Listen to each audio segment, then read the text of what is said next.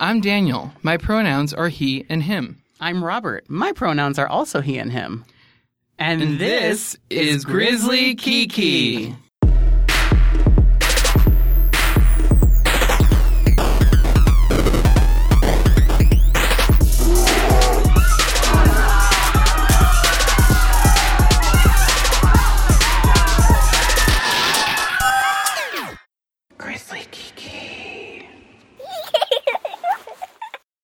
Today's episode is brought to you by Warby Parker, an eye care brand that offers chic and modern eyewear at a revolutionary price. Simply put, your glasses shouldn't cost as much as a meet and greet with James Charles. Warby Parker's prescription glasses start at $95, and they offer great customer service. I should know. And they do sunglasses too. Buying glasses should be easy and risk free, girl. Warby Parker's home try on program lets you fall in love with your glasses in the comfort of your own home. Who doesn't love that? Choose up to five frames from hundreds of stylish options and have them shipped directly to you for free. That way you can try on all the frames and pick your favorite. And for every pair of glasses sold, Warby Parker distributes a pair of glasses to someone in need. We don't need people seeing things blurry. And Daniel wears Warby Parker, and now he can actually see me. And I'm now considering a divorce. Hey! To get started, head over to warbyporkertrial.com slash kiki. Wait, wait, wait. Warby Porker? That's a very different website. I was projecting. very different. I mean, I project in all directions. Give them give them that link one more time. So sorry. To get started, head over to warbyparkertrial.com slash kiki. Again, that's warbyparkertrial.com slash kiki. Warby Parker, modern eyewear made simple. Don't Google Warby Porker. You're, you'll regret it. Joining us on this episode is Fabi Fav, co-host of Latinos Who Lunch and host of the Our People podcast. Hi, Fabi. Hi. What are your pronouns? My pronouns are he and him. Mm-hmm. Did I get that right? I hate you. okay, thank you. Hi, we're we're in Las Vegas with you. Yay, thank you for visiting me. God, thank you for rolling out the carpets of all colors for us. Oh, yes. That was, it's just been amazing. So uh, there is no better uh, tour guide f- uh, in Las Vegas than Fabi Fav. Uh, you fight me. I'm telling you, I love showing people Vegas because it's such a weird place. People either love this place or, you know, they hate it. Mm-hmm. Mm-hmm. And so the it's it's people that come here and like go on the strip and pay like twenty dollars a drink that just like absolutely have the worst time or the best time if you're into like having that hangover crazy mm-hmm. experience. But Right. if you want to come here, you know, see culture, see weird art stuff, see weird kitschy stuff, like Vegas is full of that. Mm-hmm. It's it's a really weird new western city, you know? Yeah. I mean, I like our experience this time has been completely different from the first time we came, which was a few years ago. We came to see Britney over like a three day weekend. We're totally confused. We didn't do any research. Um, and so we were just trying to find a way out. Like that was that was what the trip felt like. Like we'd walk in somewhere and then get lost, and we didn't, you know, we hadn't brought our breadcrumbs with us, so we didn't know where to go.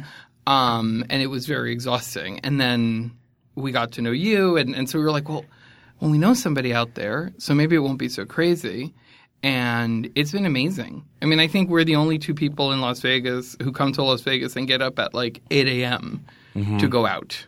Mm-hmm. You know, because we've come back at our hotel at like 1 or 2 in the morning, and people are freshly, you know, done up for the evening. And I'm like, Yeah. oh, not me. I don't know about fresh, but Well, They've gone to one club, they're going to the next. You know, they're not completely run ragged yet. That's Yeah. at 5, 6 a.m. yeah. Yeah. Yeah, but it's been. I mean, I, th- I think the most interesting things so far have been everything that we've seen that's not, you know, in the uh, in all of the commercials and ads and guidebooks and you know all of that stuff. Well- I think the opposite of that. why don't we start inspired by your podcast? Why don't we talk about what we've eaten so far today? Ooh, wee. So okay, that's my favorite part is taking people to eat here in Vegas because we have there's so much diversity here in Vegas and so many different um, areas of town that specialize in different food. So I want, I know you guys are from New York and the food is great out there. You know, you have a lot of stuff out there that we don't have. So I said, I'm going to take these guys somewhere. I mean, to food that they're not used to eating in New York. So I think the first day you were here, I took you to go eat tacos Uh-huh. The dueling tacos. the dueling tacos because we have so many amazing taco shops and taco carts here in Las mm-hmm. Vegas that I li- we literally just parked in the middle of a shopping center and I'm like, okay, I got a few places to take you, you know. So That was amazing. And they were both equally perfect, but so different. yeah, so You know? for any locals, I went. We went to Charleston and Bruce. Charleston, East Charleston is like taco paradise here in Las Vegas, and we went to Los Tacos, which is more like California. I would say it's like California style because you know they put sour cream and mm-hmm. cheese and guacamole. That was the bigger taco. Those are big tacos, yeah. And then right next door is Tacos El Gordo, which is like Tijuana style, uh, like northern Mexico border style tacos, which is like tiny, like little tortilla, doubled up, usually fried in the grease of the meat that you get, and then just meat, usually cilantro and onion, and then a special sauce for whatever meat. They specialize in in uh, um, al pastor tacos, but they ha- everything there is amazing. yeah. I love the little radishes. Yes. Because it's a nice like refresher Yeah, in between all of that. Yeah, Um, it's so good, and they're free. yeah. So you they know. were amazing. And Robert, I had never had lengua before. I've always been scared of lengua because uh, I don't know. It just does not sound like something I'd want to eat, and it was delicious. Like in a word. Yes, it's So good. tender. Tongue is the best part. If I'm going to be a foodie about it, I would say um, the first place we went to was Los Tacos, right? Yeah. I would say the meat at the lengua at Los Tacos was better, mm-hmm. um, but I liked the tortillas at Tacos El Gordo better. boom. Because they were fried. Yes. And that was that is my thing. To all of you aspiring uh, taco truck, taco cart, taco shop, uh, uh, restaurateurs or whatever out there, if you want to make, if you want to, because girl, sh- uh, no shade but shade to the tacos that I've eaten in New York. These taco trucks, there's one that sets up like uh, wherever Stonewall Inn is. What part of town is that? Oh, mm-hmm. There's Where one that the drag queens. Yeah, Christopher Street. there's That one that sets up on Christopher Street, and the meat is bomb. Yeah. but they don't pay attention to the tortilla. It's some dry ass tortillas. Like if you're gonna, the tortilla is an ingredient of the taco. Treat it with respect. Right. Put a little oil on the grill. Just a few seconds on each side m- makes It's all the just a- difference. it's not just a method of delivery. no, There's a really No. good taco truck. I mean, maybe it's still there in Williamsburg. Mm-hmm. Um, that you near what used to be TNT. May she rest in peace. And they made delicious tacos, Mm-hmm. and those were a little fried. I think she was from Puebla, and so they were Mm-hmm. just, you know, lots of cilantro, fresh onion. Ti- she'd chop up the radishes into tiny because you know she wanted it to be super portable, and those were phenomenal tacos. Yeah. I think the reason why the lengua was the best at uh, Los Tacos is because um, they're not as busy as Tacos El Gordo, so the lengua just kind of sits in its own juices all day, you know? And sometimes that's okay, that's good. F- Uh, so it's like, it just kind of marinates. It's, a, it's a little bit more flavorful too. Yeah. The lengua at tacos el. I mean, I, I thought both of them were equally delicious. Mm-hmm. What I liked about, I mean, again, they were both great, but I, I liked that the the one from Taco el gordo tasted a little smoked because that's that that was that was the difference for me. The meat was a little darker, and it definitely had a uh, like a smokier flavor, like it had been. You know, smoked prior to roasting and, and all of that. But I was very proud of you, Robert. You'd never tried tongue before. Yeah, I, I grew um, up eating that stuff. I was like, you know what? We just got here. I've never had. I've never had this before. And then, wait, what was the other thing? There was something else. There was another place we went to um, in the last couple days where someone ordered something. I think you ordered something, and I was like, mm, I'm intrigued, but no, I'm not ready yet. Spam musubi. Okay, Oh, that maybe that was it. But then also, so at Tacos del Gordo, I got the line for the al pastor was too long. Yeah. So it's like a deli. Mm-hmm. Yeah, yeah, so yeah. the al pastor is one line, and then the beef line Uh, it was like the weird, the weird beef line, mm-hmm. which, mm-hmm. and what I mean by weird is just like the not carne asada. There's a carne asada line mm-hmm. because everybody gets carne asada and everybody gets al pastor, and then all the offcuts of meat have it has its own line, and there was literally nobody in that line. Yeah. So that's like the tripe, the tripa, the suadero, the Cabeza. Uh-huh. cabeza, the buche, the lengua. That was all. That's all one line. So it's it's like deli style, right? So I got in that line, and I'm like, I'm just gonna get a little bit, like mm-hmm. one of each taco, so the guys can try Yeah. it. And um, I didn't get buche because sometimes buche is like stomach lining. Sometimes that's mm. not the best. It- and I didn't get brains because I never like se- the sesos because of the texture. So what is cabeza then? So cabeza is actually one of the best parts of the mm-hmm. cow because it's the cheek meat.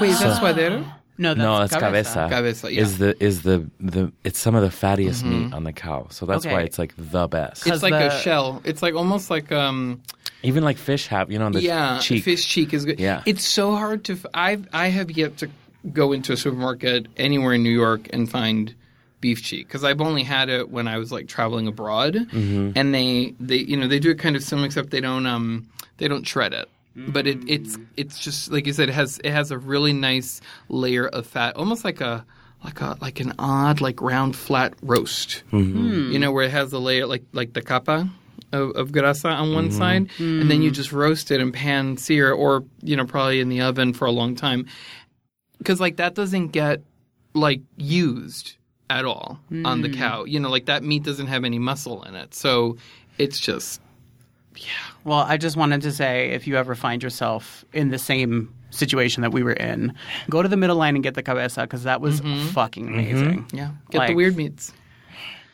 Nothing weird about it. It was so. Feet meats. Oh my god, the sweet feet meats. Get the feet meats. that will take way too long to explain. yeah, yeah. Are we doing the tour of food right now? Are we sticking Yeah. with that right now? Let's do it. Um, then we went. What else did we do? we did the brunch at oh, at the uh, Palace, Palace Station, which was a lot of fun. Yes. So y'all got to know if you come to Vegas, there's the strip casinos and then there's locals casinos Mm-hmm. because even the locals have gambling problems. Even though we know better, we got to go. We want to go somewhere where there's not too many tourists. Right. So the locals casinos cater to us in a way where the casinos um, they're not as pretentious. You know, it's not about the glitz and the glam. It's just like a nice place to hang out. The food is decent. It's not too expensive. You're not going to find any fancy restaurants in these casinos.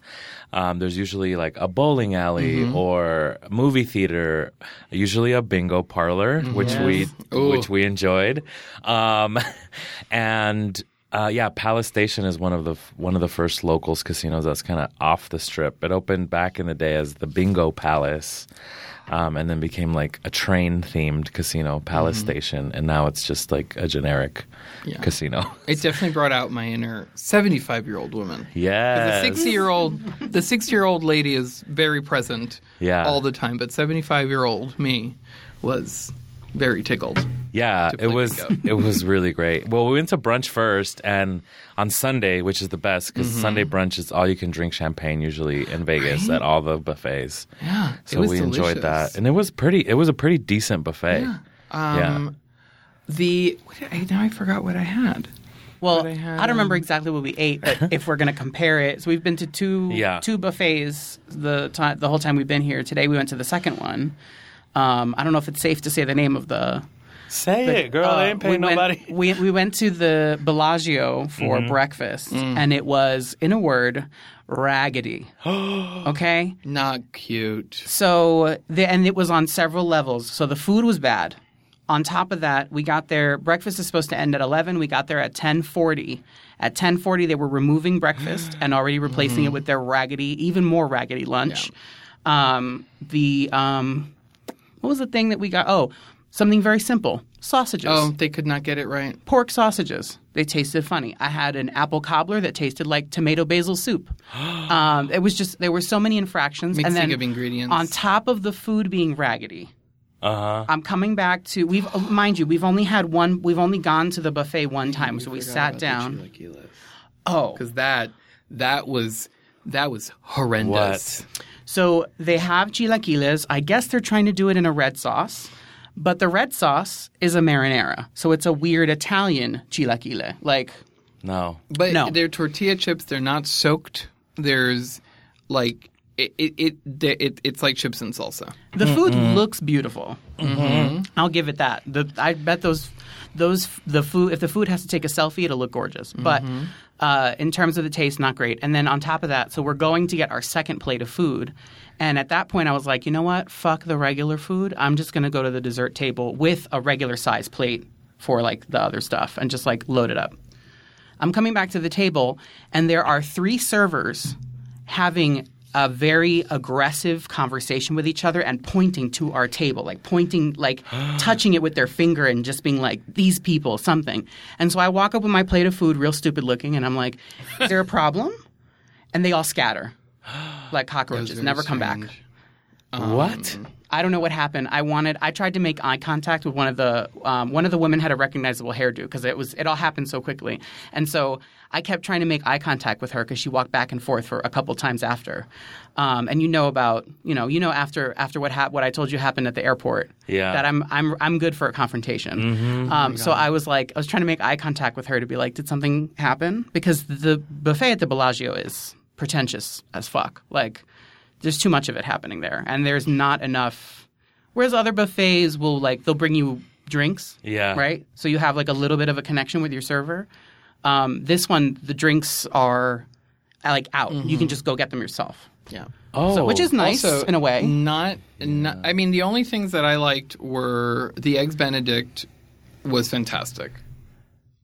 It was just really good. The little muffin was They, really don't, they tender. don't deserve. They don't deserve. Okay, but individual hold on. But the bread pudding was really good. the lighting was great. because The, um, to me, you know like, the forks. The forks were gorgeous. Metal. right? Beautiful. Really good. Uh, they had a, they had they had a Coca Cola freestyle machine, but I also liked the bread Napkins, pudding. paper. Yeah, Yeah. well, yeah, yeah. Sorry. sorry. generous, absorbent. um, So you had the bread the pudding. bread pudding is good, and the the vanilla sauce here was better than at the Palace Station. Okay. but I'm still a little like, like I and I, I like white people bread pudding is very strange to me because it's just kind of like I'm not just it, it's delicious, but it's like just slices of like almost like French toast bread, and then Mm. they do I don't know what they do to it, but you can still like pick up individual slices. When I like growing up, you held onto all your bread and Yeah. then just made it mushy and cooked it, and then you got like a like a, a homogeneous loaf. Mm-hmm. So this is not like bread pudding. This is like French toast with sauce on top, but it's still good. Yeah. But it was it's been a very inter- I've never had that before. It wasn't bad, but I would rather talk up. I mean, I wanted. I would love to talk up the Palace Station Oh, buffet yeah. in general That because was that was, a good. much more pleasant experience, I'd say, than the Bellagio. And and my current feeling, and please correct me if I'm Yeah. wrong, is please do not eat on the strip. Don't do that. Mm-hmm. Okay. Buffet. This is this is what I'm sa- this is what I'm going to say about buffets. The buffets on the strip are super hit and miss mm-hmm. because it's like a necessity on the strip. Like mm-hmm. Mm-hmm. people don't care what they're eating. They're like, we're hungry. We're at the Bellagio. There's a buffet. We're gonna go there, and they're gonna charge you over twenty dollars for a shitty ass buffet. Correct. The Palace Station is trying to get people to come back. Mm-hmm. So their buffet has to at least be okay. Yeah. Has to be like, oh, I liked enough things from this buffet. Oh, and it was only 12 bucks. Yeah, I'll come back. Mm-hmm. You know what I mean? So they try, I feel like sometimes the local casinos try a little harder to make that kind of stuff Right. Better because the players, you know, after playing a slot machine for a couple days, you can get free buffet passes. You mm-hmm. can, and so that you know, Yeah. it's incentive. Like the prizes have to be mm-hmm. good for you to want to have to come back, you know, or want to come back. So, yeah, unless it's the buffets that are on the strip that are good are they're they're the ones that are like the showstopper buffets that mm-hmm. like people have to go to because they make gourmet shit or they're like over the top with like crab or what you know that everybody has their own mm-hmm. specialty. Mm-hmm. Those are the only buffets that are good on the strip and those are always going to cost you over $30. Mm-hmm. I remember when the wicked spoon first opened at the cosmo it was $80 a person to go. Oh. And i was and there was everybody was like it's worth it. And i went and it wasn't worth it to me but i compared to what you ate at the bellagio i can see why. You know what i mean? Yeah. but I mean, it's also not hard for me to eat eighty dollars worth of food at a buffet. So like, I got my money's worth. Just point. Yeah. I just to me what what bothered me the most was there was so much pretension and they made it seem like oh it was this big thing and um, and then we get in there and I don't feel like I'm being taken care of by these people at all. Like we we literally walked up to the breakfast station and they yanked the food as we were like approaching it.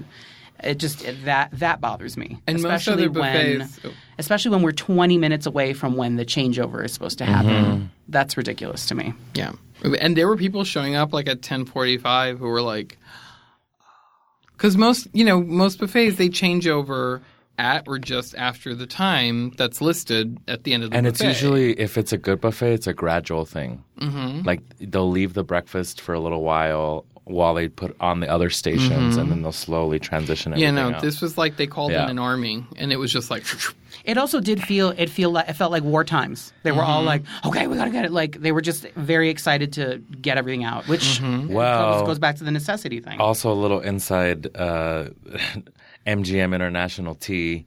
they just let go of over 1,500 ah middle management positions, which Oh. probably included the managers of that buffet. So, oh. you know, there's the Ooh. people are really stressed at MGM International right now because they've let every week it was like hundreds of people, ev like for like two months straight, and nobody knew who was going to keep their jobs or not. It was mostly managers and like office positions. Mm-hmm. Damn, now I feel bad because we paid for that with a with a coupon. No, don't feel bad. listen but I would say go to the Palace Station I mean, it's just, it's just, yeah. as as a tourist, I would say you're gonna okay because because the distances are so far. Like we're staying at the Flamingo, and the buffet is bad at ours. Yeah. Um, so we already know we are going to travel. If we're going to go to a buffet, we have to travel. And so if you have to travel anyway, you might as well go Yeah. to one of the locals casinos that are nearby. They're Yes. close enough that you could take a quick like seven or eight dollar Uber. Mm-hmm. And then you get a better experience, and you also get to gamble and actually win something because the casinos that are on the strip, you're not going to win anything. That's the other mm-hmm. thing.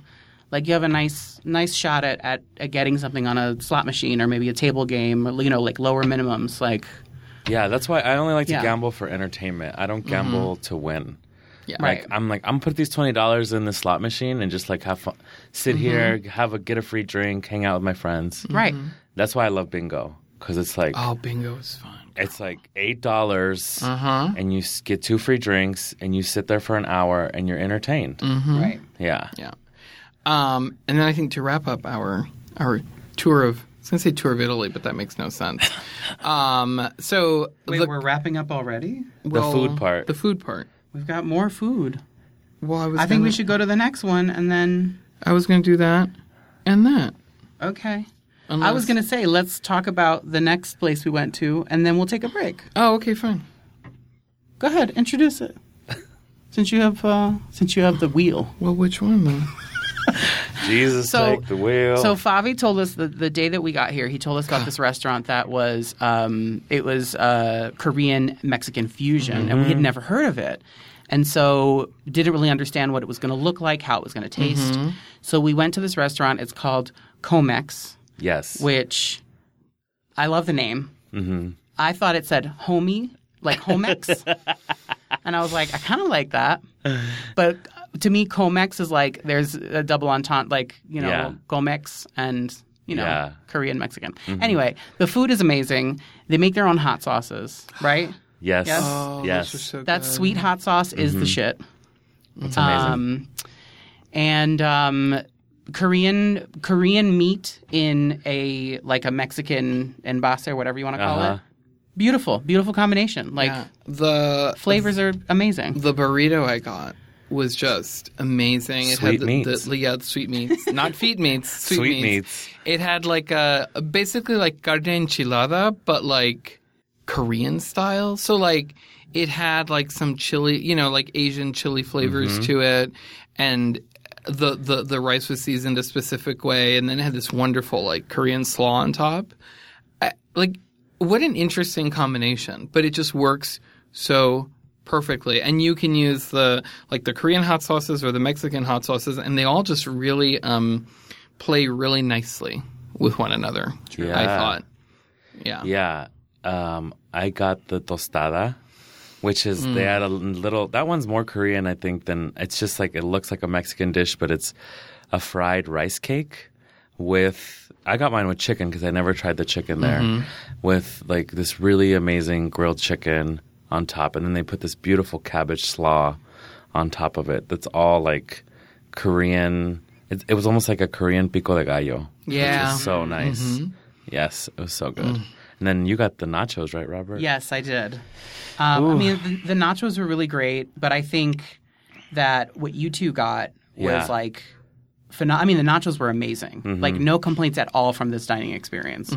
But um, I, if I had to go back, I would get either what you- what you got, Fabi, or Yeah. what uh, Daniel, the burrito. The chimichanga. got. You got a chimichanga. I got a didn't chimichanga, burrito. not a burrito. Sorry. So it was a deep fried burrito. It was deep with fried. red you got sauce on top. Tex-Mex co- Korean That- fusion. It was just like also for sharing. It's great because since it's fried, it like held together because Mm-hmm. we were like tasting each other's food and was, you could just like slice it up nicely. And I mean, I think I'm also the only person who like slices their burrito up instead of like you know Yeah. Mm-hmm. Like with a chimichanga though, it's like expected. It's too soggy to pick up with the yeah. hands, you know. Um, but. So uh, no judgment here. It was so good. It was so good. but the highlight, which we were both spec- spectacle, we were both spectacle skeptical about, was uh, the the, the musubi, Mm-hmm. which Which is Hawaiian, yeah, Yeah. but because there's so many Hawaiians in Vegas, usually when you go to an Asian, a Pan Asian restaurant, I should say, yes. there they have musubi. which is uh, well, we got the spam musubi, Yeah. which is it had a slice of fried spam. Mm-hmm. You added a fried egg to it. Then that's all rolled in in the like sticky sushi rice, and then it has the like seaweed Mm-hmm. wrapper. So with teriyaki teriyaki sauce in with the teriyaki sauce in the middle. And I think both Robert and I were a bit skeptical because of the spam, the inclusion of spam, but it's so good. The I, s- I the woke up craving it this morning. Well, girl, I know where we're going today for lunch. It was just really um, so good. satisfying. Like all the textures were fun, and the the saltiness was really good. And then you just put some of that sweet chili sauce on it. Mm-hmm. It's just like Korean Mexican fusion is amazing. I Mm-hmm. mean, I think it the truck in LA. Um, I'm I don't know if that's where it originated, but uh, I think it was called Kogi back in the day, and I remember eating it all the time and saying like, yeah, this is going to be like 10 years ago. I was like, this is going to be the biggest thing. And yeah, I mean, there's, you can go on the strip now and Roy Choi has a restaurant at the park um, where you can eat everything that we ate, um, but just triple the price. um, but it's still, I went to eat there the other day and it's worth it. It's so bomb. It's Right. so good. Yeah. And then We're going to take a break. Remember? Okay. Hi. We talked about this. Sorry.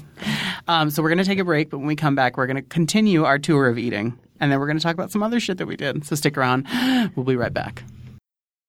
Oh, hi, it's me, Robert. And I have a question. Do you shop on Amazon? If so, you can be a supporter of our show. Just go to grizzlykiki.com and click the Amazon button in our menu. Anytime you shop on Amazon using our link, we'll get a small commission on everything you buy. And it's free. There's no cost to you as the money comes out of Amazon's pocket, not yours. So bookmark it, use it, and every time you buy from Amazon, you'll be helping us keep the Kiki going. We're back.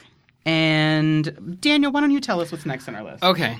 So the thing I was most excited about on this trip was to go to the original Lindo Michoacan on East Desert Inn.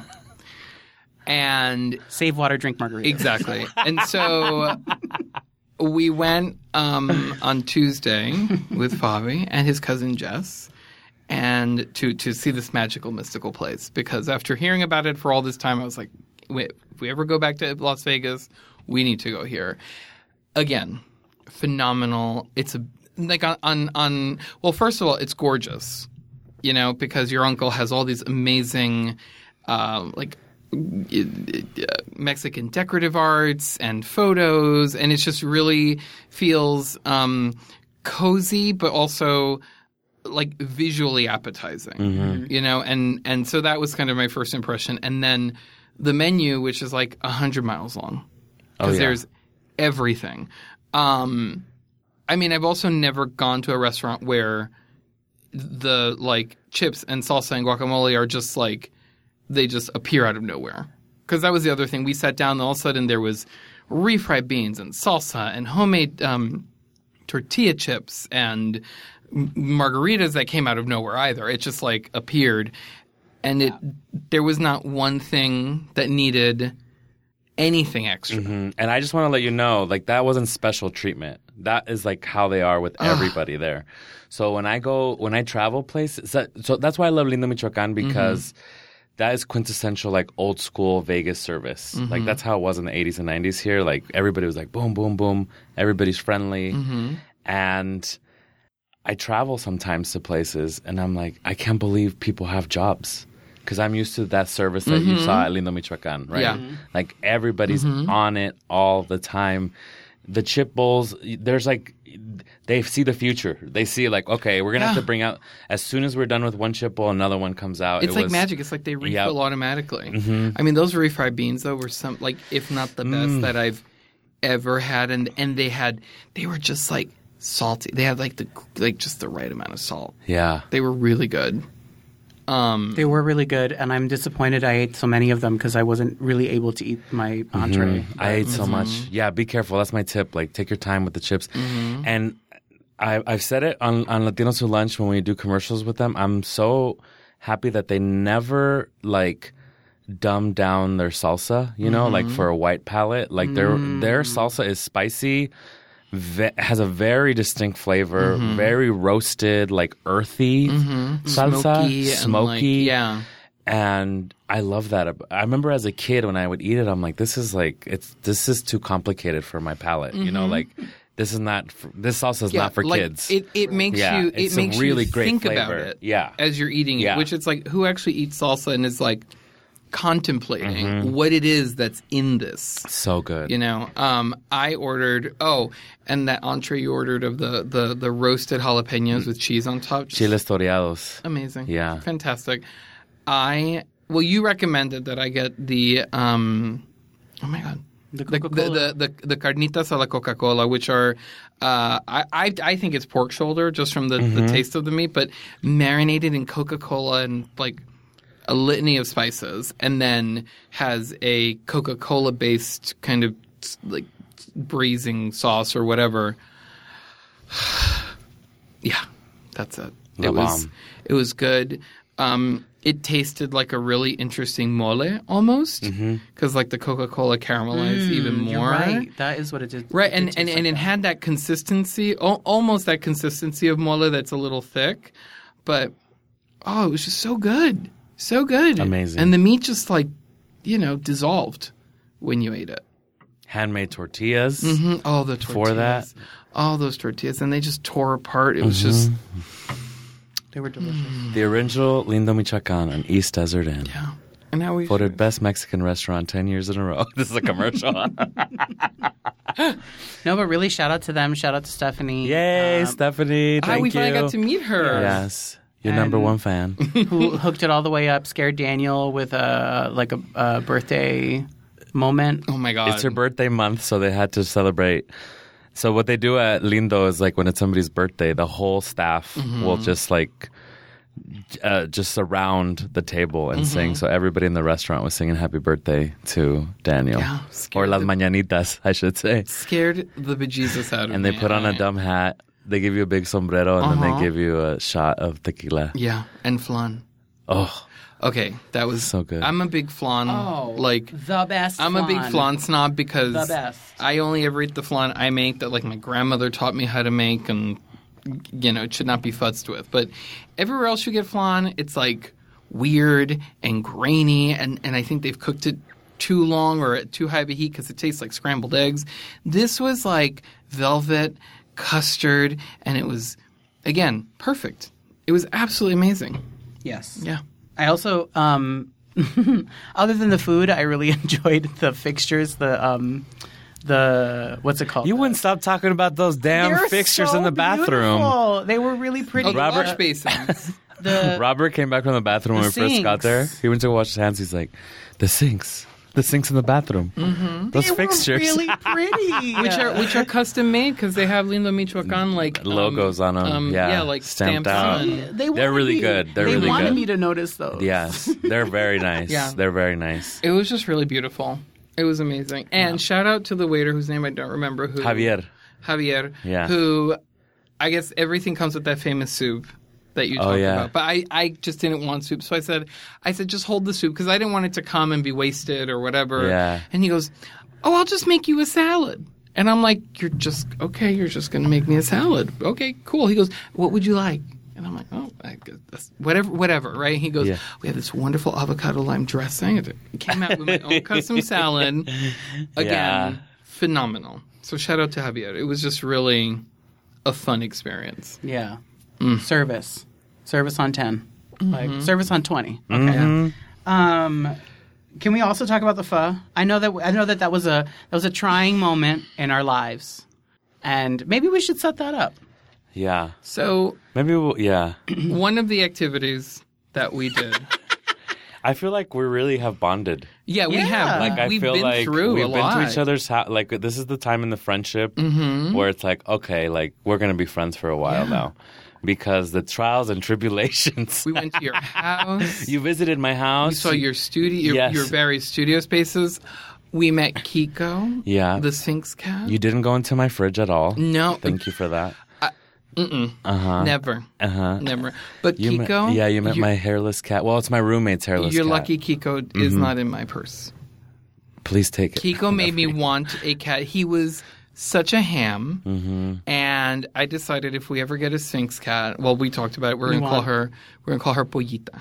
You want a pink one like Kiko? Uh huh. Because he looks like he looks like, chicken a meat. chicken. Yeah. and he was just so like. I mean, I read that they're they're like an odd breed of cat because they actually are quite dog like Mm-hmm. and actually like interacting and they like kids. It's it's very interesting. They love love people. Um, Also, they look so chic. Like, just, you know. And you have to it's it's a cat for somebody that wants an animal that's even higher maintenance, Mm-hmm. you know, like cuz a lot of people like cats don't like cats because cats don't pay attention to them Mm-hmm. and these cats are always cold in the winter because they have no fur so they're on top of you. They need to eat twice as much as a regular cat because Mm-hmm. their body heat needs to stay up. And so they shit twice as much. So you'll be cleaning that litter box out more than you ever wanted. And then on top of that, uh, their personalities are hilarious because they've been inbred so much. So Yikes. Did you know they're from Canada?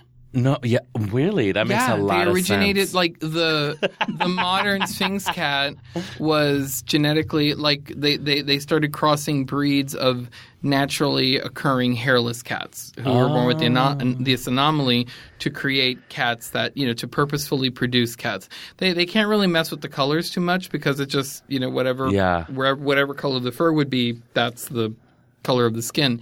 But yeah, they've been around like intentionally since like the 60s or 70s. Whoa. Yeah.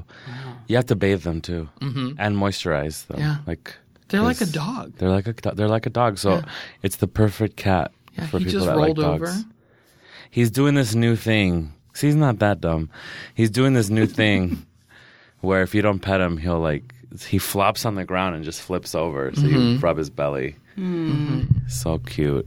He's Yeah. adorable. Yeah, I just keep stepping on him though. So he's he's learning to get out of the way. Like, um, So, uh, Fabi's cousin Jess was nice enough to to lend her car.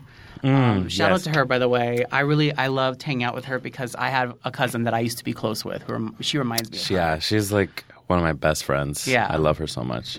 Um, so uh, we so there was there was some battery trouble, or so we thought it was battery trouble. right, Yeah, in so she, so she, you know, just because we're in Vegas and there's so much space, people sometimes just have extra cars in their garage. So Jess has had an extra car in her garage that Right. she, she just didn't, you know, she's busy. She didn't, she hasn't had time to sell it yet. She mm-hmm. just got a brand new one. And so I'd been sitting in the, her garage for a couple months, and she jumped it. She had to jump it to like get it to me, but that's normal. That's like, oh yeah, it's Yeah, just been it's a- sitting there. yeah. What we didn't know was that it had, you know, maybe some other problems. Right. Yeah. Yeah. So we actually had to jump the car the first night Yeah, after the tacos. after the tacos, Yeah. and I went and got a new battery because we were right next to a an AutoZone, Yeah. And then, uh, and then the, the the day of KoMex, which was a couple days later. mm, we were headed to. I remember what we were. we were headed eat. to have pho. Yeah, Oh, we were headed to Chinatown. Exactly. I wanted to show you for fun. Chinatown. Yeah. and uh, the the air conditioning just went. boop, boop, boop, boop, boop. And it's like And 110 then- degrees uh-huh. here, so you notice And right then away. she would not start right at a light. She just stopped Yeah. in Yeah, the middle, stalled out. in the middle of the street. And so we were like, all right, well, AAA was no help, but anyway. So we pushed, all three of us pushed the car through an intersection. Wait, after I couldn't figure out how to put it in neutral. Oh, yes. So you you were on YouTube. So I was on YouTube. I was sitting in the back in the middle of traffic, with I'm like, AAA. "There's got to be an easy," and it was. It was like this little hidden switch that you had to like. Mm-hmm. Yeah. It was something special you had to do. Oh, But that car There's like a little switch that I had to pull to to put it in neutral. Yeah, that I didn't know. Yeah, anyway, I love that that car was so light. Literally, it was like pushing around like a kid's Yeah. Tonka truck. So we pushed it through traffic. And and we we turned it and we got it into a parking spot. yeah. So that with cars whizzing past us, and I'm there just like, yeah, this is it. That's it.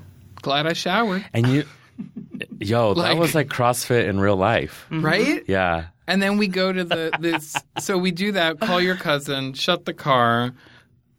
Whatever. We go to this pho place that was just like right there, Mhm, across the street. and the And we ordered half the menu. Yeah, we ordered half the menu. We're, our adrenaline was pumping. We were just like calming down. Yeah, I'm there, like- we're gonna need 20 minutes just to calm down to order. I'm there like pulling tranquilizers out of my bag. Like I need a moment. I need my my Yeah. smelling salts. And I was just like, I don't know. I'll have that and a sandwich and the side of that. Yeah. Like, yeah. Poor waitress. She looks so. She she must have been like these guys are on drugs because she looked at us really funny. Yeah. But I, I mean, I think she she enjoyed the fact that we were there and we were just like, I want that one. She was like, You sure? Yeah, and that one, and that one. Like, We got like two types of egg rolls. Every we all got our own entree, and then we ordered a sandwich on top of with the that. banh mi, that was. And then we all got fancy drinks. yeah, uh huh. Yeah. I, I think I got like three different types of juice because I just every time I changed my mind. Mm-hmm. So I, it was just it was a very stressful evening. Yeah. It was, but it but we bonded. but the we pho made fun. it better. The Yeah. pho was good. pho real. But real. Um, should we talk about shows next? Yeah. Yeah. You want shows? Stun shows. Um, so the first night, Fabi took us to the Neon Museum to see Oh, yeah. their show Brilliant, which um, is a projection-based show uh, that, uh, if you can remind us of the name of the artist, yeah, Craig Winslow, I believe is his name. who's Um, what's which I'm hesitating because it sounds like the character from Family Matters. so maybe I'm wrong, I'm gonna Google it. but I think it is. It, it's either it's Winslow or Wilson or Win. I think it's Winslow. It's Winston. He's a very nice white man who I met at a party. Uh, very down to earth. I think he's from the Pacific Northwest. Um, yes, he. So the Neon Museum has over, at this point, probably over 300 neon signs from Vegas's past. So our history doesn't go that far back. I mean, Vegas was founded in the early 1900s. So uh, it had its first big boom in the 1950s, and that's where a lot of the neon signs started popping up. And so I think you actually stayed at the Flamingo, which is the oldest uh, casino on the strip still open and operating, even though the only part of the casino that's still the same, that's maybe a piece of land, a, a square foot of dirt is still from uh, the 40s when it opened, is is is uh, in the back where the flamingo, the flamingo habitat, that's always kind of been the garden of the flamingo. So um, yeah, so you started seeing all these neon signs pop up in Las Vegas, and neon is they didn't only use it for signage, but eventually uh, into the you know into the early 2000s, neon became the architecture of the building. You know, they just covered buildings in neon, and the building itself became the sign. So these giant, giant signs uh, ha- had been uh, kind of casinos had been trying to one up each other for decades. And mm-hmm. so the signs just kept getting bigger and bigger. And so when they would remodel, a lot of them would go back to Yesco's Boneyard, Young Electric Sign Company that started in Utah back in the day. They're the main sign company here. And so they started a boneyard years ago. And then in the 90s, a, a lot of that got donated to the Neon Museum, which is now a nonprofit, who has all this collection in one space and they're re- slowly restoring a lot of the collection so you could walk through and see a lot of the signs lit up at night. And now with this projection mapping show by By Craig Winslow. Craig Winslow, Yeah, ding, ding, hey, ding, you got it. yeah. Um, and so uh, he he brought the signs back to life with this really cool show called Brilliant, Mm-hmm. and uh, you guys got to see it. It was really beautiful because it's um it was kind of perplexing because it when it starts off you have this very lovely British woman announcing it, which I thought was a nice touch. But um Why do they always do that? I don't know. Like even in an elevator, there- like going thought- down. In our in our hotel. She's British. I Yeah. think it, it's authoritative and maybe exotic for people. I Mm-hmm. don't I don't know, but. Um, it's like you know, little British kids are just sound like they're like ninety years old, and Mm-hmm. you just listen to them, like that that boy who was walking out of the dolphin habitat, who was like, "Mummy, I've decided what I would like from the gift shop," I just want to punch those kids and I'm just like, "Ew, what would you like? How dare you? What would you like?" Um, but it was it was it was really interesting because like like you said there these particular ones are not operational they're they're kind of piled up in, in specific ways Yeah. but he created this digital mapping projection that you know circles every outline and and and um, makes them blink again and it's crazy because you don't know where it's coming from and somehow it's coming from these two pillars that are Yeah. just in the middle of the boneyard and it was just combining, you know, music from the period, more contemporary music as well, um, news clips and things like that. I thought it was um, really beautiful and emotional to see these. Uh, I think what in most other places would just be discarded and completely trashed, just repurposed and given new life. you yeah, know, and put in a really interesting historical context as well. Yeah, I I um you know, I was I think I was, I'm not that much now, but I was a very nostalgic person. And so when I found the Neon Museum, it was like this is this is such a unique history museum. I've never seen anything like this. And so I immediately gravitated towards it and and uh, I started working there. I worked there for I think seven years as a museum professional, um, and uh, helped actually uh, form the Neon Museum as it is today. It's completely different than when I was there. Yeah. But um, yeah, I love this idea of bringing the signs back to life with that projection mapping because it actually um, it's not as intrusive. I feel like sometimes actually restoring the signs uh, does something to them that they just kind of lose their I don't know. It's it's kind of nice to see the signs in this like uh, in this state of disrepair because it's it's like a reality, you know, and like a lot of people are into this kind of like decay porn, you know, like photographers, like things Yeah. kind of falling apart and um but the, it is it's in a way it's beautiful just to like see you know I love to see them kind of falling apart because it starts to reveal like the brushstrokes and the paint, you mm-hmm. know, and it's mm-hmm. like you see the humanity. It's a beautiful ruin. Yeah, it's a beautiful ruin. Mm-hmm. Yeah, so the projecting, I think, is a, every time I saw like, I mean, I get choked up when they do the Liberace part every time. Oh, that was amazing. it's just beautiful. Yeah, just It's to see it's part of- projected like your history is up there, signage. which is yeah, you know really it's, interesting It's great as well. Yeah, Um, I'm I so al- glad you got to see it. I also really like what I've noticed in in Las Vegas a lot, and and I don't know if it's because there's so many things that have like survived. Because like in New York, they do preserve structures and things like that, but it's all this lengthy process and blah blah blah. But I love that the entrance to the Neon Museum and the hub of it is the the original uh, structure that was like was, was La, the La Concha Motel that was designed and constructed by one of the first uh, prominent uh, African American architects, Paul Williams. Um, so that I think also, you know, you have very strong connections to like the local industry, but also you know POCs and their contributions, you know, which often get overlooked. Um, so that was also very powerful. Yeah, and I think the Neon Museum does a really good job of highlighting Mm-hmm. all the people that that maybe weren't celebrated in the heyday Mm-hmm. of neon making, so or neon sign making and designing. Mm-hmm. Because even at the end of Brilliant, they they did a little presentation of all the sign designers, and Mm-hmm. I noticed that they it was an even number of women to men, Mm-hmm. and uh, and and they included pretty much all the designers of color because there wasn't that many of us, you know, Mm-hmm. Yeah. of them. So And queer people too. yeah, which was very people. interesting. Yes, Raul So- Rodriguez. Who designed the Yeah, the, the flamingo. The flamingo. So Yeah. we're everywhere. the gay agenda.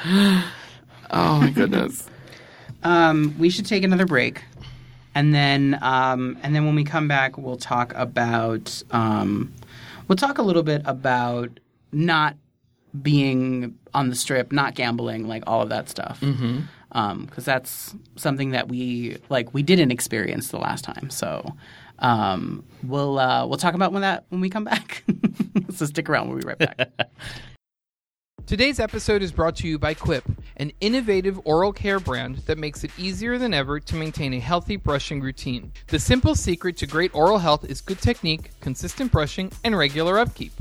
Do away with the myth that more power and features means a better clean by trying out their beautifully designed electric toothbrushes. They also take the guesswork out of replacing your toothbrush by delivering a new head and fresh batteries to you every three months. Shipping is free and you can cancel at any time. We use Quip and it's made us smile more because our teeth are actually clean. Quip is offering you, our listeners, $10 off your first refill by signing up at tryquip.com slash kiki. Again, that's tryquip.com slash kiki. Quip, oral care designed for a modern lifestyle. We're back, and uh, one of the things that we experienced this time, because we spent so much time off the strip, um, is that uh, we have this perception as New Yorkers. We have this perception that coming to Las Vegas, it's the place you go to gamble, to drink, to be stupid, and you know whatever happens in what happens in Vegas stays in Vegas, right? And one of the great things that and I'm I'm so happy that we were able to experience it the first night is that there's so much more to this city than just what exists, you know, in that like what is it like seven eight block radius, um, and so we thought we just thought it was interesting. We went so we went to Market in the Alley, Yeah. right? and it had this very like it didn't feel like you were in Las Vegas, basically. And it was nice to see that there were locals that are fostering their creative, like their creative endeavors, and and that there are other people in this community that like that, that appreciate that. Um, and so my immediate thought was like, why does anybody ever talk about this Las Vegas? Like this is definitely a more palatable Las Vegas for me because the the stuff that exists on the strip is like it's overwhelming, it's sort of chaotic and um, and this is like I don't know. It, it, I, I feel more. Uh, I, I felt more of a connection to this city, seeing that than you know seeing the strip. Yeah. Guess. Yeah, so you're talking about Market in the Alley, which is in East Fremont Street. So downtown Las Vegas, East Fremont is kind of this new district that's popped up. Back in the day, it was uh, part of the Miracle Mile here in Las Vegas, where you could get whatever you wanted at Oh. any time of the day Oh. or night. Yes. So Miracles do happen. miracles do happen in Las Vegas. So from East Fremont, from like basically from Las Vegas Boulevard east all the way down to Boulder Highway was like, you know, it was a nice place to be if you wanted to get into some trouble, you know. Um, so, but growing up for me, that slowly started to change. Um, but it's it was mostly motels and then little bars here and there, uh, your occasional casino. But then um, yeah, over the past few years, uh, downtown Las Vegas, like many other cities, has been, you know, violently gentrified. So, Right. um, but uh, it has cultivated a lot of community uh, with like the locals, uh, a lot of millennials, and that don't like to be on the strip, and uh, are more. Uh, community based, I will say. Um, they do a lot of really cool pop up events downtown. So, oh my God, my phone is on. I'm so sorry. She's a very busy woman. I thought I'd put it on airplane mode. Yeah, so they so they shut down a couple alleyways. Uh, uh, I think once a week or once a month or something downtown, and all these local vendors show up, and it's kind of like a farmers market, but like with different goods. Some people actually were selling vegetables and stuff, which I thought was cool. Um, but yeah, and and it's just a. I, I'm glad you guys got to see that because a lot of people. I mean, when I travel all over, they're like, "You live in Las Vegas, but like, where do you live? Live like." I'm like, you know, there's like neighborhoods around the casinos. Like we, a lot of people assume like everybody lives on the strip when you come to Like, Vegas. how do you think it all happened? yeah, all the people that clean the rooms have to live somewhere. Right? well, and, and that's the thing that was so cool about Yeah. this is that, I mean, for us anyway, after our first visit to Las Vegas, which was just very chaotic, we were like, Mm-hmm. no, like, we can never do that. Like, it was just, it, it- too much. But again, coming, coming in again now for a more extended period of time, it's really interesting because both of us tend to overanalyze things. and so, what? right? Who? What? Hispanic people don't overanalyze anything. Um, but uh, what for me, what really struck me is that I find it to be a very odd environment in in in that it's built for this one, you know, the the strip anyway, right? It's built for this one specific purpose, and there are all these techniques to like get you stuck in there and all that stuff. But at the same time, there are people like the vendors at the, at the at the market in the alley, and, and you specifically too, who grew up around this, and you know, you like you've told us, you had lots of family members who have been involved in the like what I'm going to call this like the Las Vegas strip industry your whole life. But you're even through your art, you are creating in, in many ways a new economy, a new part of the community that is not relying on the casinos and the kind of three, you know, big companies that own all of them to uh, sustain you. Right. And and I think that that's really important because, you know, like what happens if that ever implodes? Then what? You know, there are cities we've seen what's happened in Detroit. You know, Ford moves away, or maybe Flint, I think. Ford moves away, and then and then what? You know, Yeah. so I thought it was really cool to see that because I think, like Robert was saying, it's something that no, you know, you never hear about. It's this, you know, one kind of uh, promenade with all these hotels, and like that's all that you know you're supposed to be interested in, and that's it. But there's so much more to that, you know, which I think is is important that people know about.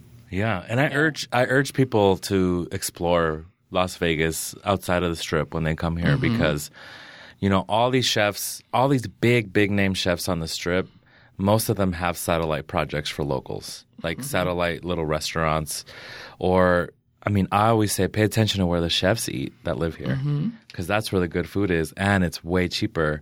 And I think that supporting the local economy in Las Vegas is actually a really positive thing because then it also makes the strip like step it up too. Like when there's better food, like in small businesses on this uh, in Las Vegas than like in the big ass casinos that are supposed to be like gourmet amazing, like.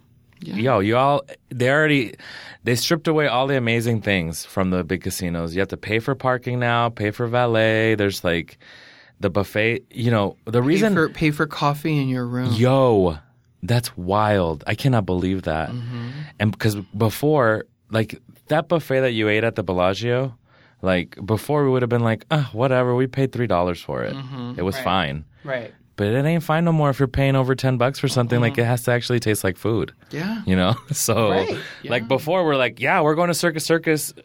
Oh, you don't like the buffet? Too bad. You paid it. It was ninety nine cents. Yeah. What are you gonna do? When Panda Express, Yeah.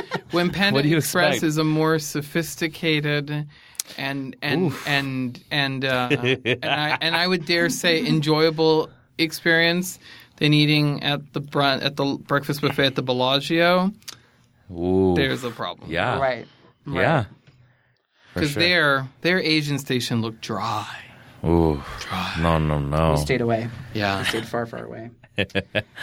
um, I also wanted to give a shout out to your friend Erica, who uh, Oh yes. at at the Mirage. oh my gosh. Okay, so see, so I'm I'm full of contradictions, but uh, who isn't, right? there are really cool things t- to see on the strip. That's why I like that you guys were at the Flamingo because even though it's like completely renovated, it's still weird. It has flamingos in the middle of the casino. That's weird. Yeah. But and Donny and Marie, that's really weird. so.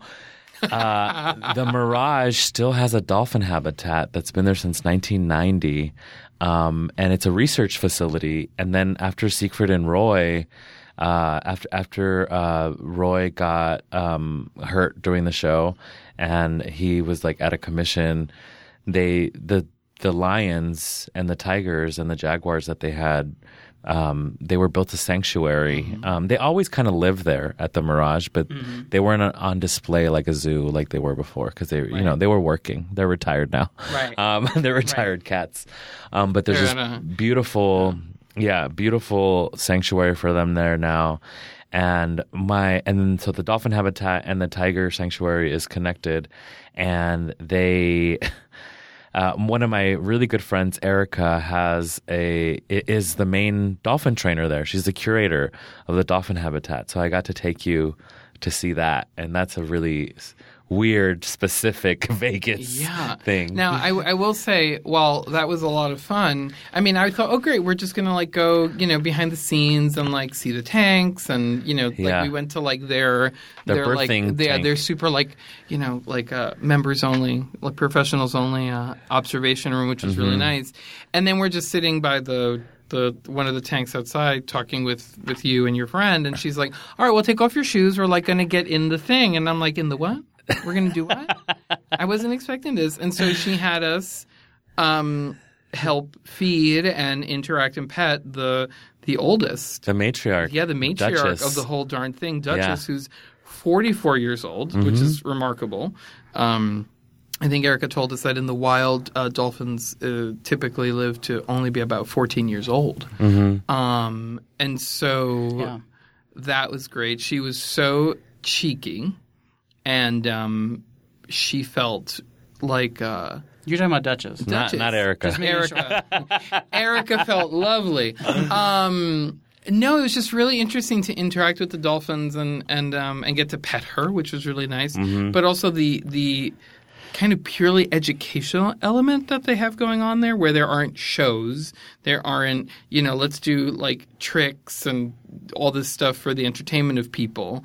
Um, you know, let's not starve them so that they learn to behave and actually do work. Um, I thought is is something that you're hard pressed to find in a lot of places, and I never thought that that would be um, something that you would find attached to a hotel. Yeah, in Las it's a Vegas, legit research you know, facility. um, Yeah. which is which is really amazing. Mm-hmm. I think. Yeah, I wanted to jump in and just join them. It was so damn hot. It was, Right? but I also love water. So if I Yeah. could become a sea creature, I would Yeah. happily. Oh, Like we were walking past. I. I forget. I forget where we were. We were walking past something, and I was like, I just want to jump in. I really just want to jump in right now. yeah. Um, but then we went to see the um, the uh, the lions and the tigers. Um, and the Jaguars and on the my jaguars. Oh my! And I told y'all, I was like, every time I come here, I run into Siegfried. Like for the last like five times I've gone there, and I because I've done a some work with uh, with the dolphin habitat as far as like doing like employee stuff. Like I'll go in and do like a pinata workshop as a, like a bonding thing for them. Um, but and so and I've helped with some of the displays and stuff at the dolphin habitat. Um, so I know a lot of people there. So uh, they they will tell me when Siegfried is there because they're like, "Tell Justin Siegfried's here," because I'd like to go say hi to him. Mm-hmm. But I, nobody even told me. I think he would just literally snuck in mm-hmm. right when we were walking in. yeah. Yeah, And you're like, it's him. Look, he, he just went like, "Ruh." oh no, it's Justin. He tried to go away. I was like, "Hey, it's Siegfried. Come back here." I I was I was uh, gooped and gagged. yeah, he loved you guys. Oh, uh, Oh, just me? Was it just me that he loved? I saw him um, caressing Daniel a lot too. I mean, you know, I just, whatever. You could You be the future he's from boy. a different generation. Yeah, I he could doesn't be- watch the I could. Be, you know, Mrs. Mrs. Siegfried. Um, yeah, but you got to meet Siegfried. I know, that was so we- cool. And we like chatted and we talked about uh, his residency at Radio City back in the day, which we were walking through um, some something yesterday. I can't. I, it all you know gets conflated for me. I came back. But um, I was like, oh, I go, you know, babe, I remember my parents went to that residency quite a few times, and somewhere at in my apartment, amongst all the photo albums, is a photo of their um, like you know the tiger truck because my my mom and dad were walking past to go to the the theater. And they were offloading the tigers into the theater, and my parents have a photo of the the Bengal tigers, like just wow. in the truck. Um, wow. yeah, it was it was really really cool because I was like, oh oh, that's why that rung a bell. Yeah, I remember that. I mean, I don't remember it because I don't think I was even around, but I've seen the photo, and you know, my parents loved Siegfried and Roy. Um, and when I sent my father a photo, he goes, "But who is that?" And I go, "Siegfried," and he goes, "Oh, shut up! No, really? What?" So yeah, it was really special to to meet him and you know kind of see what what he's helped create. Yeah. Yeah. Um, there, so there are two more quick things that we did that were really fun. The Pinball Hall of Fame Mm-hmm. was amazing.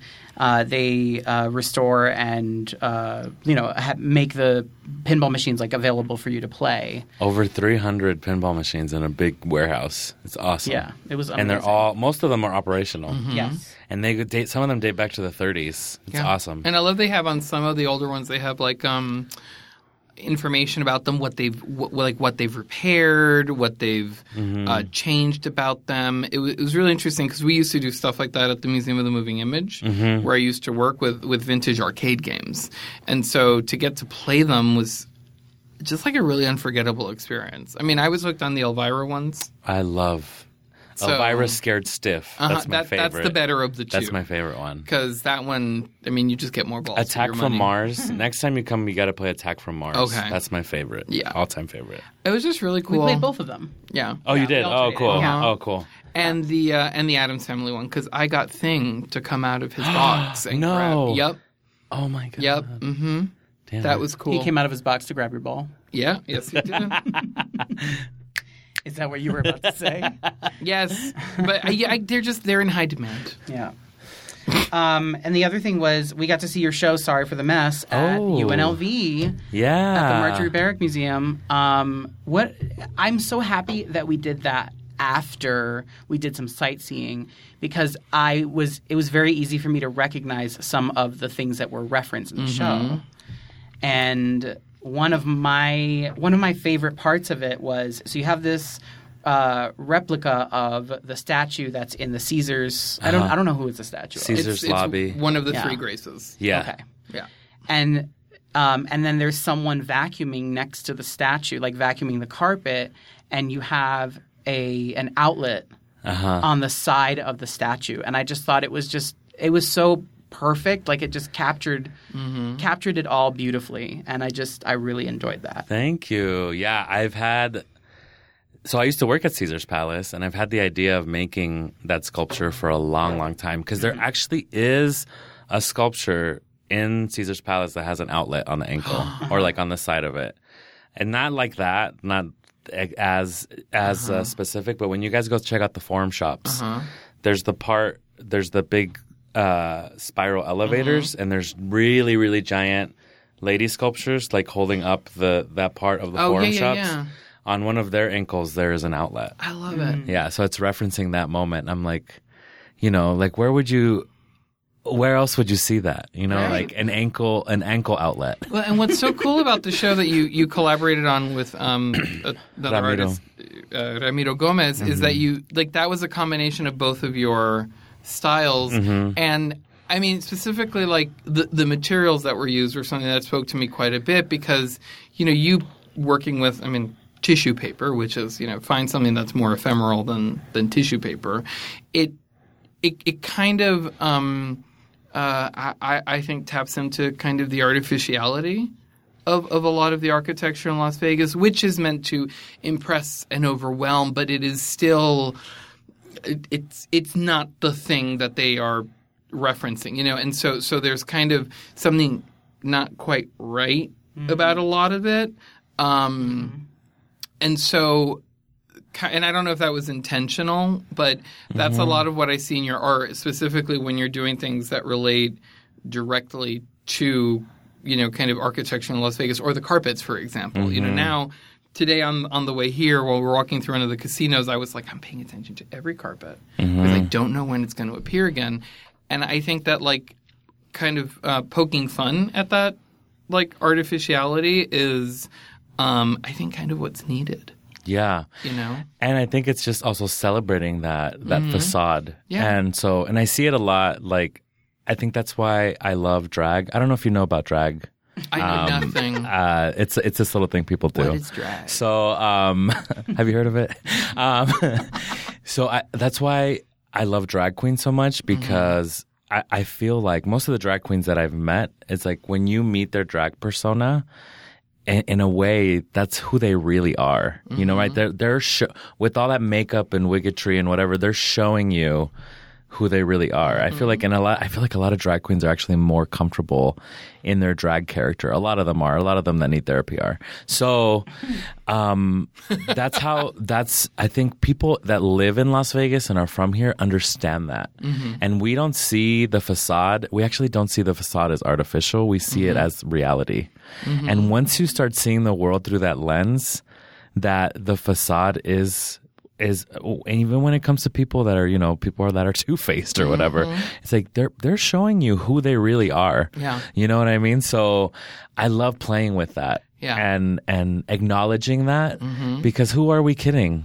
You know what I mean? Yeah. like little details like that in casinos or in people's houses i love i love when i go to a house and they like they paint the outlet so it looks like marble or granite or matches the wall oh, color. Oh, yeah, like when uh-huh. people pay attention to that i'm like you're my fucking people. Mm-hmm. Like i get it you know what i mean? Like those little mm-hmm. details there's something so special in that Yeah. because it's like it's an it's an extra little understanding of of the mm-hmm. world Yeah. you know just with that simple gesture you know what i mean Yeah. and vegas is full of that Yeah, it, you know? it's like uh, it, like modular homes, you know, Mm-hmm. where it's like I want I want uh, you know a, a mission style living room, but I want an open concept kitchen, and I would like um, the exterior to be Spanish Mediterranean, and it's like whoa, like, but but then it but it's real and it's tangible and you can feel it, but Yeah. there's still like you said, it, it becomes a part of, of the reality and the consciousness because it's taking up space and it's Yeah. quite permanent. But it's just so cool how it's just, no matter how aware you're trying to be about all of that stuff, you just can't help it. yeah Because it's just like, oh, oh, wow, look at that. And oh my God. And, you know, it, it, I think even Yeah. for the most jaded person, um, there's really no way of, of uh, escaping that kind of effect. It just works. Yeah. And that's why I love working in paper and styrofoam and cardboard. Most of the stuff you guys saw at the Barrick Museum was just styrofoam paper and, and glue, Mm-hmm. Yeah. you know, is because, yeah, it's just like highlighting that ephemeral nature Mm-hmm. of just everybody's existence, you know, and it makes people uncomfortable. Mm-hmm. Like, you know, you told me so many times, I'm like, these museum people must, you must drive them crazy you, with, I'm- with these pieces. I'm glad I don't work in museums anymore because I might have worked in a I ha- museum or I- two where we would have borrowed some of your stuff. Yeah. I have to tell people like with the you know like the, the collections people are always like oh my god a little piece of paper fell off and they like mm-hmm. put it in a ziploc bag and they photograph it and and I so now when I go I have to tell them like if a piece of paper blows out of place like it's okay for you to put it back or like comb it down or whatever like you don't have to call me every 5 minutes but once people understand that but i i do i love that they're treating my work with the same respect that they would like Mm-hmm. Yeah. a 19th century oil painting you know that's Well, also very special And that's the beauty of it is Yeah. that, and and I've I've I've had, especially at my old job, I, I had some wackadoo shit Mm-hmm. come through my hands, like things that I was like, what the hell am I gonna do? You know, how do I condition report this? Like, it, you know, there there there's stuff falling off everywhere, and um, it just kind of tickles me that that your things go to to museums where a registrar, collections manager opens in and is just like fuck, this is a five hour condition report, you know, because like and then having to make sure, well, this paper was bent when it got here, so it has to stay that way, and and you know, um, yeah, I mean when when your when your uh, Muppet pile travels, that that's going to be There is a pu- Muppet of uh, a Muppet of pile, a pile of Muppets in the show that I I love that piece. I'm so glad I got to make it for this show. was amazing. Just to make a full size Snuffleupagus, I just all my inner child totally came out Yeah. doing that show, which is great. And but on top of that, I just want to add like I've actually had museum. Mu- oh my God, we really got to go eat. I can't Yes, even talk. yes. Um, Wrapping it up right okay. Museum professionals have actually thanked me and they're like, because of work like yours, like we have a job. So, and actually somebody from the Sotheby's Institute told me like, because a lot of a lot of the people when they do studio visits, and she was part of a studio visit with with a bunch of other art professionals, that was a lot of their questions. Like, how do we how do we archive this? How do we make sure this mm-hmm. lasts? You know, we got to make this archival. What kind of framing do you know? All these questions, mm-hmm. and she just pulled me aside and she's like, you know, all these questions that they're asking you. That's not your problem Mm-hmm. you make whatever you want and our job is to mm-hmm. figure out how to preserve that work Right. You're essentially in. I mean, I can tell you this as Yeah. a.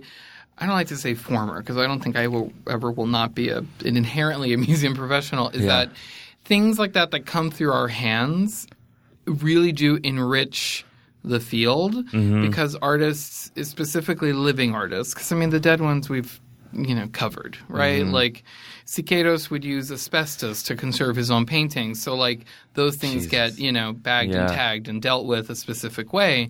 But you're introducing an entire new set of problems.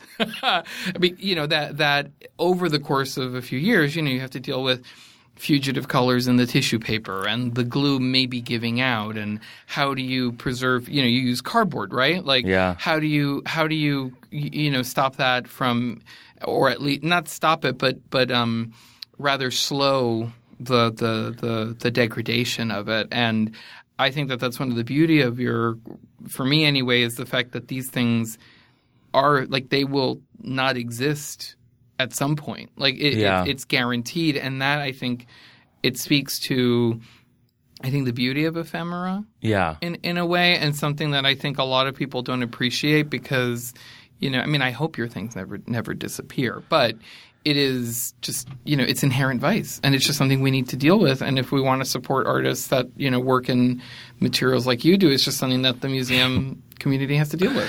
yeah that uh, I, I always say they, people get so mad. Probably my gallerists too they're like well how long is this gonna last? They'll ask me like when they, they see one of my pinata paintings and i just usually look at people and say how long are you gonna last like i'm sure this thing will outlive us. Mm-hmm. It's paper. Like Yeah. and uh, but they're not thinking about their lifespan. They're thinking is this going to be a good investment for me? Mm-hmm. Which is i'm coming from a place of privilege talking about art this way because if i if i really wanted to make money off of these i probably would make them a little bit more archival because then mm-hmm. people would buy them more often. But since my work is installation based i can I kind of have a little bit more power over my own uh, um, concepts uh, and and materials that I choose because the work of the nature is innately ephemeral, and that's part of it. Yeah. You know, so so I get to say things like, "Yeah, you figure it out. I I made these Muppets out of tissue paper, and that's it." Yeah. Yeah.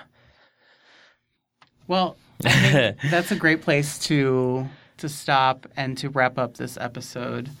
Um, thank you for everything you've done this entire trip. Aw. Like you have made our trip so much better and, and so much fun and we've gotten like I, like we've talked about we've gotten to see so many things that we would have not seen otherwise. So really, thank you from both of us. Um, it meant so much to us. You're welcome. Thank you. You always show me a great time when I go to New York. I, I'm always over at your house hanging out. Um, we've gone out a few times. Yeah. Oh my gosh, that epic trip to sushi last time. Oh, that was amazing. Oh my God, that you was took me all the way to so Connecticut. much- I loved it. where did where? That was great. Bayside. Bayside. We went to Actually Bay- on Long Island. Oh, but sorry. Yes, Long Island. Went to Long Island.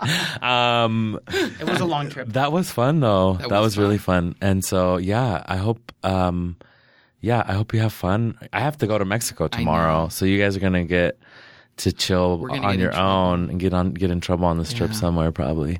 Yeah, we So- realized today that when you sent us the itinerary, we should have made our own for the days after you're gone. Oh, you didn't? We didn't do that. I'll help you do that. I'll help you do that after this. We, we we started doing it over breakfast, complaining about yeah. we pulled out that a map and made. had it on the table. and we're like, this is over here and here. Yeah. Yeah. I was like, goodbye, fake interesting. chilaquiles, hello map. Yes. Um, yes, but thank you so much. It's really just been a um, a really cool few days. Yeah. Hispanic guilt and all, Yay. Oh my God. which is for another. That's the theme of this whole trip, Hispanic Hispanic, guilt. guilt, Oh yeah. no, don't do that. I got it. I no, got you it. got it. No, No, you've done so much. Oh. Pero why? But thank you. No, thank you for visiting me. And I always tell my friends, like, come to Vegas. I'll show you around. Mm-hmm. Just make sure you give me enough time to plan ahead. And y'all, like, a year ago, you told me this is when we're coming. Mm-hmm. And so it's been on my calendar ever since. I'm so mm-hmm. glad we got we to do like this. really. You have no idea how much it means to us. It's really been an amazing experience. Yay. Truly. And we will yeah. be back. Please, yes, please be back. Yeah. Yes. Um, why don't you tell our listeners where they can listen to your shows? Oh, great. Yes. So you can follow me at Favyfav, F A V Y F A V. Um, and then um, my podcast, Latinos Who Lunch, which I co host, comes out usually every Thursday. We're going to take a little bit of a break. Um, but we will be back again soon. Um, but you have over 130 episodes to catch up on if you've never listened to Latinos Who Lunch at Latinos Who Lunch on all social media platforms, latinoswholunch.com. And then I also have an art podcast, uh, and I try to put that one out every week, but that doesn't happen sometimes. But it's called the Art People Podcast, art, at Art People Pod on social media and artpeoplepod.com. Cool. Work. Well, we're Grizzly Kiki on everything. That means Facebook, Twitter, and Instagram. Be sure to follow us there. And you can send your questions to grizzlykiki at gmail.com, and maybe we'll read yours on the air. And don't forget to subscribe on iTunes and Spotify. So until next time, day